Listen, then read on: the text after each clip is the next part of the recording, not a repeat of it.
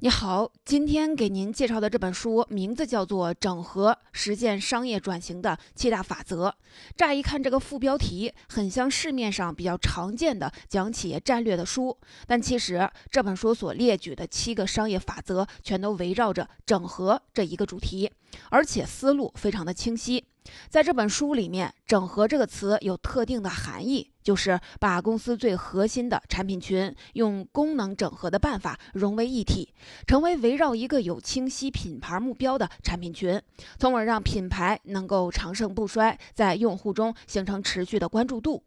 可能还是不太好理解。打一个比方，比如说过年给父母送礼物，如果去年送的是营养品，今年送的是按摩仪，明年又送了父母手机，父母收到礼物的时候虽然很开心，但是一般都会觉得这是在乱花钱，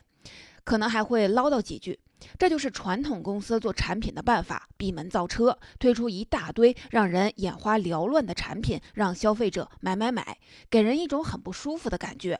如果按照整合这本书里面提出的思路，应该是去年带着父母去国外旅游，在旅游途中发现父母到了景点很想拍全家福，于是过年的时候就送给了父母一款适合拍照的手机。后来又发现父母在用手机的过程中经常的低头，对颈椎不好，于是又送了父母颈椎按摩仪。这就是功能整合。在这个过程中，旅游、手机和颈椎按摩仪就成为了一个生态，而且很容易让父母感觉到你用心良苦。理解了这一层含义，整本书里面的核心内容也就变得非常清晰了。这本书的两位作者瓦克斯曼和斯图兹曼是美国著名的广告营销公司。RGA 的执行副总裁和业务转型常务董事，很奇怪，为什么两位营销公司的高管会关注产品功能整合呢？这不应该是产品部门或者是战略部门应该关注的事情吗？这就说来话长了。这本书的直接灵感来自于 RGA 公司当初为耐克公司设计了一套营销方案。耐克家，这是近几年营销史上一个非常著名的案例。因为这个案例，RGA 公司还获得了世界最好的创意奖。大家可能都知道，耐克是全球著名的体育品牌，很多热爱运动的八零后在学生时代非常的追捧它。耐克一直以来都请很多的运动明星做代言，整个公司有百分之七十的广告支出都放在了电视广告上。这么做对扩大销量很有帮助，但是弊端也很大，就是品牌在势能都在明星身上，品牌支付了巨额的广告费之后，自身没有什么特别大的积累，很多竞品公司请更大牌的明星，用户就慢慢的流失了。尤其是在亚马逊这样的网购公司兴起之后，用户选择产品的方式更多也更便捷了，对传统品牌的忠诚度更是逐年的下降。你看，这和我们现在很多传统依赖供应链生存的品牌所面对的转型问题是不是很像呢？今天很多企业都在讲互联网转型，如果非要学习，那耐克后来的转型真可谓是经典案例了。所以，强烈建议所有正苦苦挣扎在互联网转型困境当中传统品牌都来读一读这本书，您一定会有很大的启发。在两千零八年，耐克的决策层下了一个很大的决心，和 RGA 公司合作，推出了耐克家计划。不仅彻底的解决了前面的问题，还在几年时间里把耐克从一个渠道公司顺利转型成了一家平台型数据公司。耐克家。加在其实就是和运动相关的硬件设备，比如说在两千零八年，因为很多人运动的时候都带着 iPod 听歌，耐克就和苹果公司合作，发起了一场有七十五万人参加的耐克家赛跑全人类长跑活动。参赛的选手无论是在现场还是在家里的跑步机上，都可以把自己跑步的数据通过 iPod 上传到云端的数据上。其实这和中国现在微信运动很像。这次事件让耐克的市场份额一下子从百分之四十七点四攀升到了百分之六十一。在之后几年里，耐克的管理层更坚定了转型的决心，干脆收购了一家类似于手环这样专门做穿戴设备的公司，研发耐克自己可穿戴设备，专门追踪用户的健身数据和活动数据。用户买了一双鞋，顺带也能收到一个手环，这样用户就能持续的在耐克的网站上不断的更新自己的数据。这个案例不仅让耐克获得了巨大的商业成功，也让本书的作者瓦克斯曼所在的 RGA 公司一下子窜红了，很多的传统企业纷纷的找上门来。请瓦克斯曼给出主意，自己的企业该怎么转型呢？这里面就有一家做食品的美国公司味好美，这是一家做调味料的公司。在今天的大超市里，大家经常遇到很多果酱、沙司，还有胡椒粉，都是这家公司生产的。而且这还是一家百年老店。味好美的 CIO 首席的信息官杰瑞·沃尔夫亲自找上门来。说他听说过耐克打造平台的成功案例，味好美能不能也尝试下呢？这么一家公司想要做功能整合，可是比耐克要困难多了。大家想想看，耐克是运动品牌，耐克的主要用户都是喜欢运动的年轻人，他们本身就是互联网的主力军，不仅爱参与事件，容易形成热点，而且这批用户对互联网依存度也非常高。可是味好美生产的调味品主要用户是中年人比较多，对品牌的忠诚度和参与度很低，甚至几乎就是没有。而且调味料还不像可口可乐这种快消品，虽然可口可乐的用户也只是消费了糖水，但是他们的消费频率和次数要高。调味料买回家之后，可能几周甚至几个月都不会更换。这么一个看起来难到所有人的问题，又被瓦克斯曼给破解了。瓦克斯曼想出了一个办法，让味好美打造一个食谱平台。在平台上线后，他们和味好美的研究团队一起提炼出三十六种最常见的味道组合，比如薄荷味、大蒜味、肉香味，用这些味道组合起来，制作了许多的食谱，上传到网网站上供用户免费试用。用户可以根据上面的食谱来学着做自己想吃的食物。在平台上，用户还可以自己去修改、上传新的版本。这样，用户不仅参与进来了，逐渐把平台做成了一个用户自己参与内容生产的食谱平台。这样一来，用户只要做做菜，就离不开这个平台了。这个平台上线之后大获成功，尤其是很多餐馆老板和杂货店的经理，还根据食谱的受欢迎程度来调整自己的菜单。可想而知，味好美的调味料销量自然也就跟着一路飙升。大家看，所谓的功能整合，其实就是让品牌自带营销功能，把能提供产品变成能提供服务，从而让用户粘性变得更高。在积累了很多成功案例之后，瓦克斯曼也在业界积累了不小的口碑，甚至成为了大神级的人物。于是他决定把自己的心法总结出来，写成了《整合》这本书。总结出了七个法则，这七个法则听起来有点抽象，我会逐条的来做解释。第一条法则：实用即相关。简单的说，就是用一个最实用、简单的功能，先最大可能的获取用户，在拥有了大量用户的基础上，再思考第二个产品。这里面，瓦克斯曼用亚马逊和网飞的例子，很形象地解释了这条原则。亚马逊最早一直是主打每个人都可以找到所有想在线购买的商品，这是一个很简单的功能。后来，因为人们的亚马逊挑书成了习惯，亚马逊就顺势推出了 Kindle，让用户可以用 Kindle 随时随地的读在亚马逊买到的电子书。找书这个很实用的功能，也就成为了亚马逊做产品的功能整合点。再比方，比方说网飞，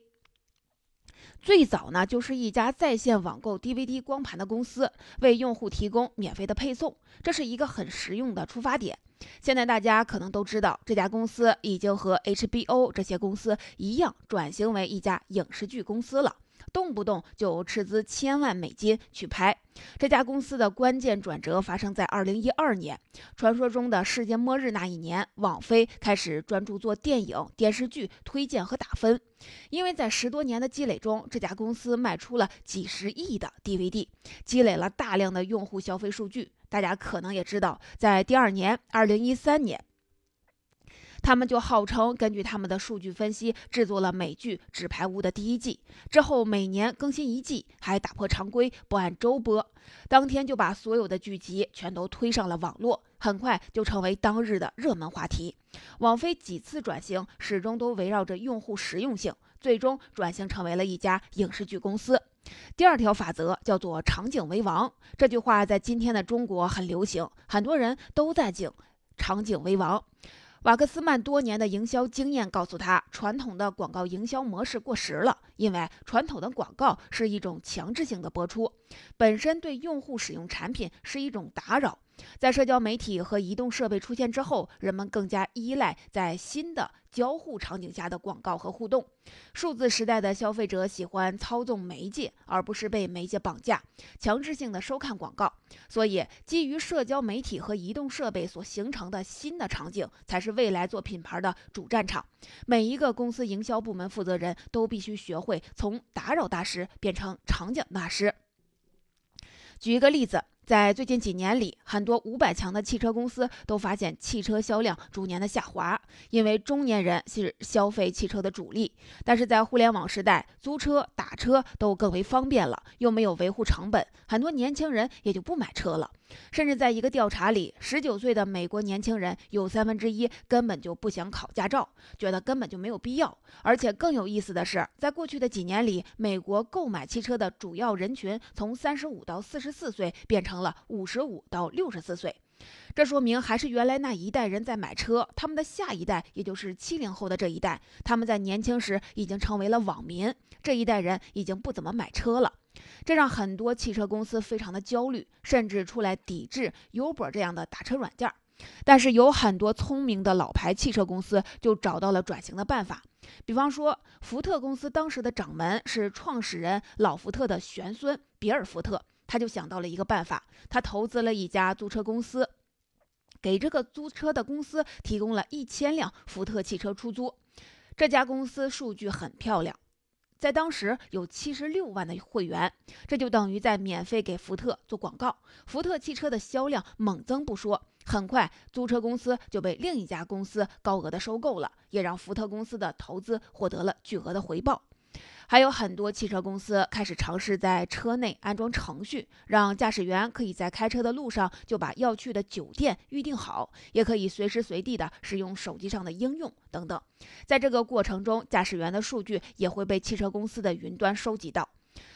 瓦克斯曼总结的第三个心法叫做用协同效应抓住用户。简单简单的来说，就是让自己的产品彼此之间能够彼此的协同，相互依存，互相助推。这里面瓦克斯曼用苹果公司作为例子。大家都知道，苹果最早是做个人电脑的公司，但是在上个世纪末，一九九九年，苹果的市场份额已经下降到了百分之三，很多程序员已经不愿意再给电脑写程序了。在这个时候，乔布斯复出，力挽狂澜，创造了一个闭环的产品生态。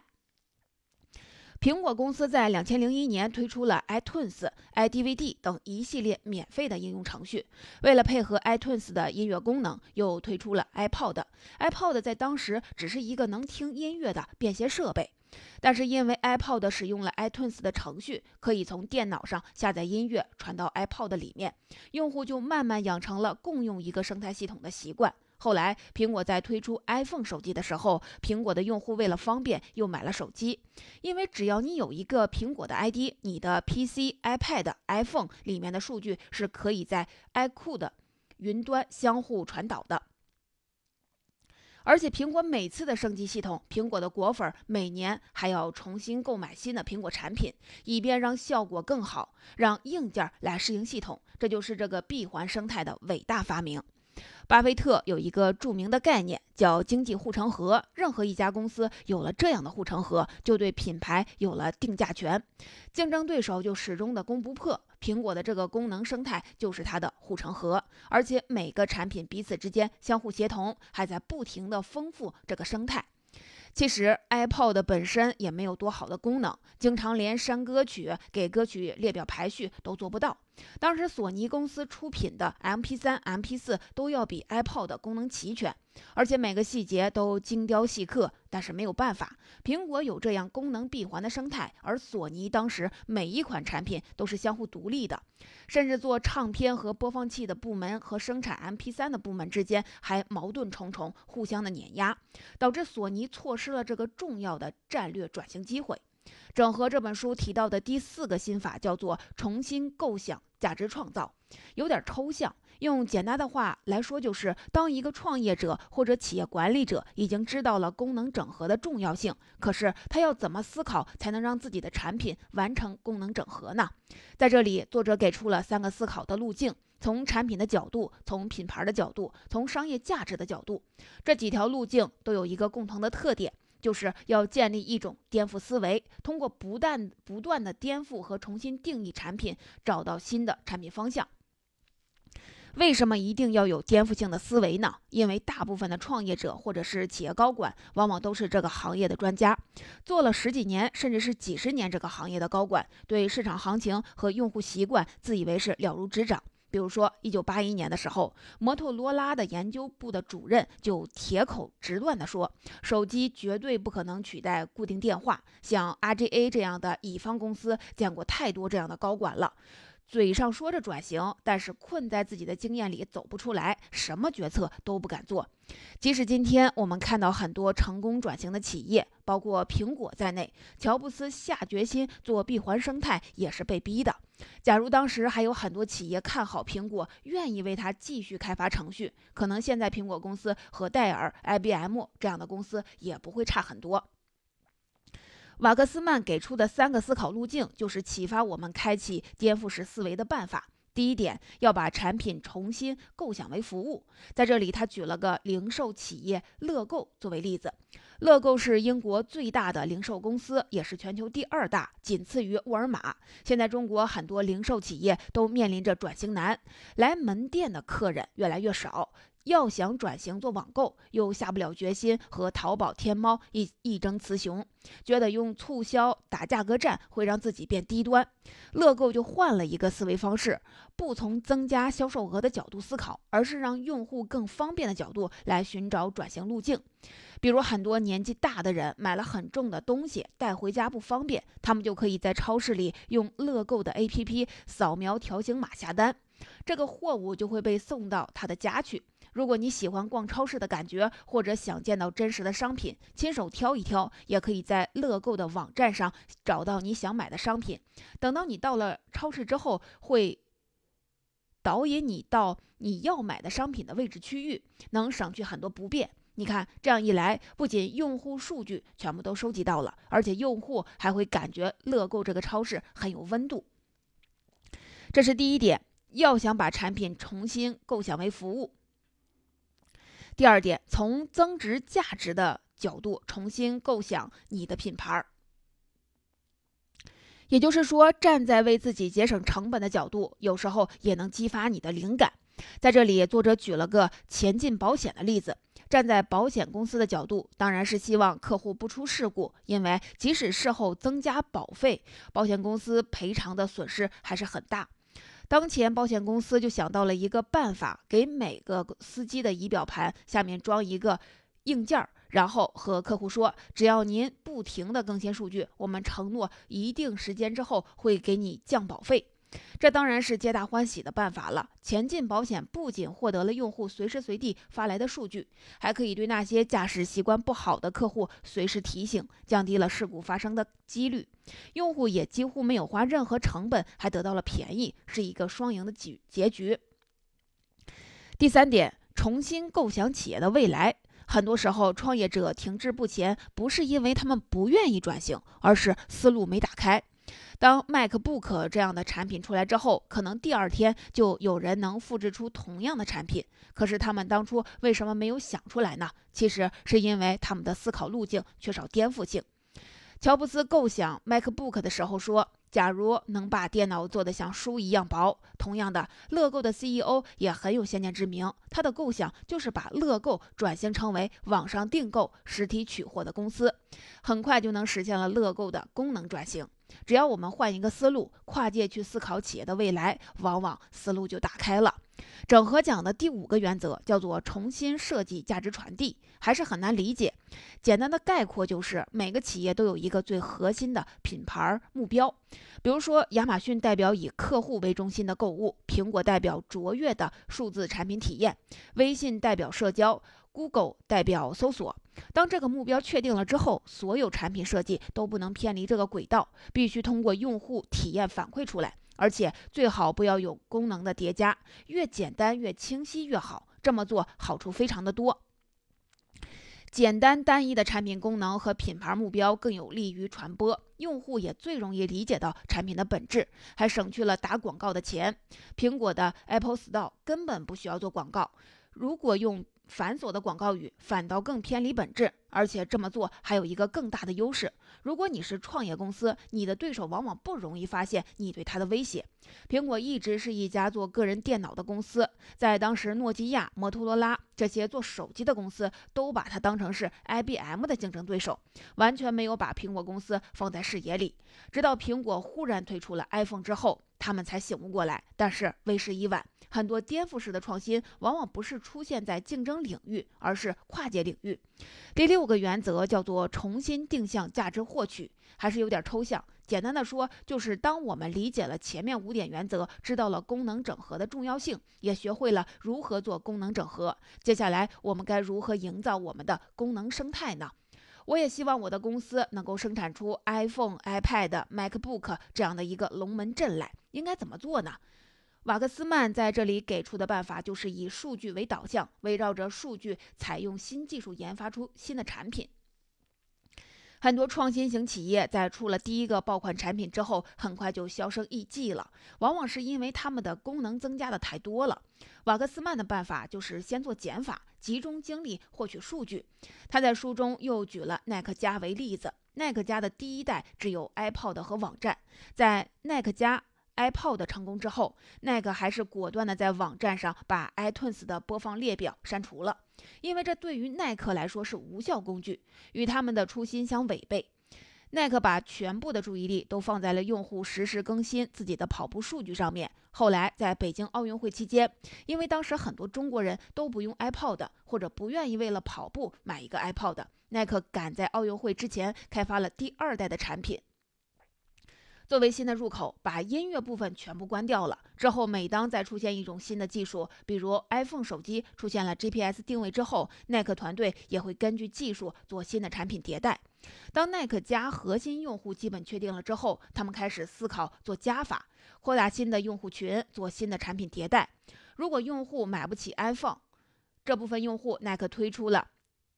一种便宜的手环，而且那些不参与运动健身的上班族也可以使用手环来记录数据。瓦克斯曼列了一个坐标，横轴是功能的价值水平，也就是做减法的部分；纵轴是整合水平，也就是用户群的扩大。在这坐标系之下，耐克家的产品体系就逐渐形成了一个矩阵。最后一个原则，原则七，把功能整合当做最重要的事情。这个原则是讲给每位企业领导者的。即使很多企业下定了决心要做功能整合，但是依然是困难重重，因为功能整合可能几年甚至是十几年都见不到成效，很多企业就因此放弃了，最后被压垮了。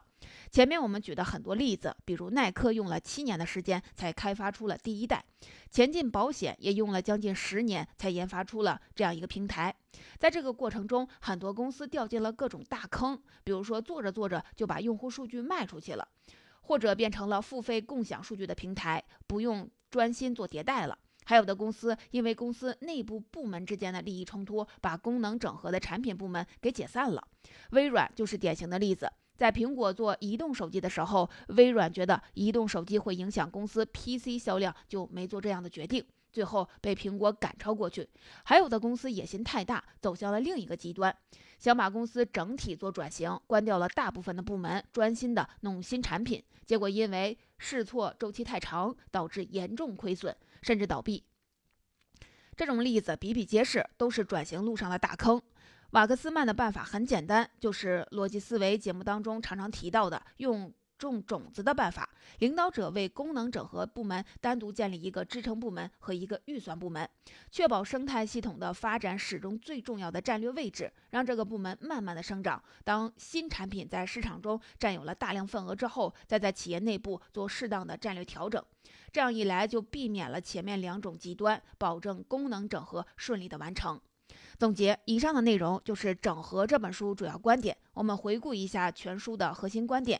整合的含义就是把公司最核心的产品群用功能整合的办法融为一体，成为围绕一个有清晰品牌目标的产品群，从而让品牌能够长盛不衰，在用户中形成持续的关注度。为此，作者瓦克斯曼提出了七个原则。第一条法则：实用及相关，就是用一个最实用、简单的功能，先最大可能的获取用户，在拥有了大量用户的基础上，再思考第二代产品。第二条法则叫做场景为王，就是说传统的强质的植入广告营销模式过时了，对用户使用产品是一种打扰。在社交媒体和移动设备出现之后，人们更加依赖在新的交互场景下的广告和互动。每一个公司营销部门负责人都必须从打扰大师变成场景大师，充分利好利用好好信息、社交。支付等场景入口，发明新的传播方式。第三条法则叫做用协同效应抓住用户，让自己的产品彼此之间彼此的协同，相互依存，互相助推。就像苹果公司出的所有的产品都可以共用一个 ID 传输数据。第四条法则叫做重新构想价值创造。就是当一个创业者或者是企业管理者已经知道了功能整合的重要性，他要怎么思考才能让自己的产品完成功能整合呢？作者认为，一定要建立一种颠覆性的思维，通过不断的颠覆和重新定义产品，找到新的产品方向。第五条法则叫做重新设计价值传递，这就是每个企业都应该有一个最核心的品牌目标。当这个目标确立了之后，所有的战略设计和产品设计都不能偏离这个轨道，必须通过产品设计和用户体验反映出来，而且最好不要有功能叠加，越简单越清晰越好。因为单一简单的产品功能和品牌目标更有利于传播，用户也最容易理解到产品的本质。如果你是创业公司，你的对手往往不容易发现你对他的威胁。第六个法则叫做重新定向价值获取，就是当我们理解了前面五点原则之后，该如何营造我们的功能生态呢？瓦格斯曼在这里给出的办法就是以数据为导向，围绕着数据采用新技术研发出新的产品。最后一个原则，原则七叫做把功能整合当做最重要的事情。功能整合是一条漫漫长路，布满荆棘，且领导者应该用种种子的办法，把功能整合部门单独建立一个支撑部门和一个预算部门，确保生态系统的发展始终最重要的战略位置。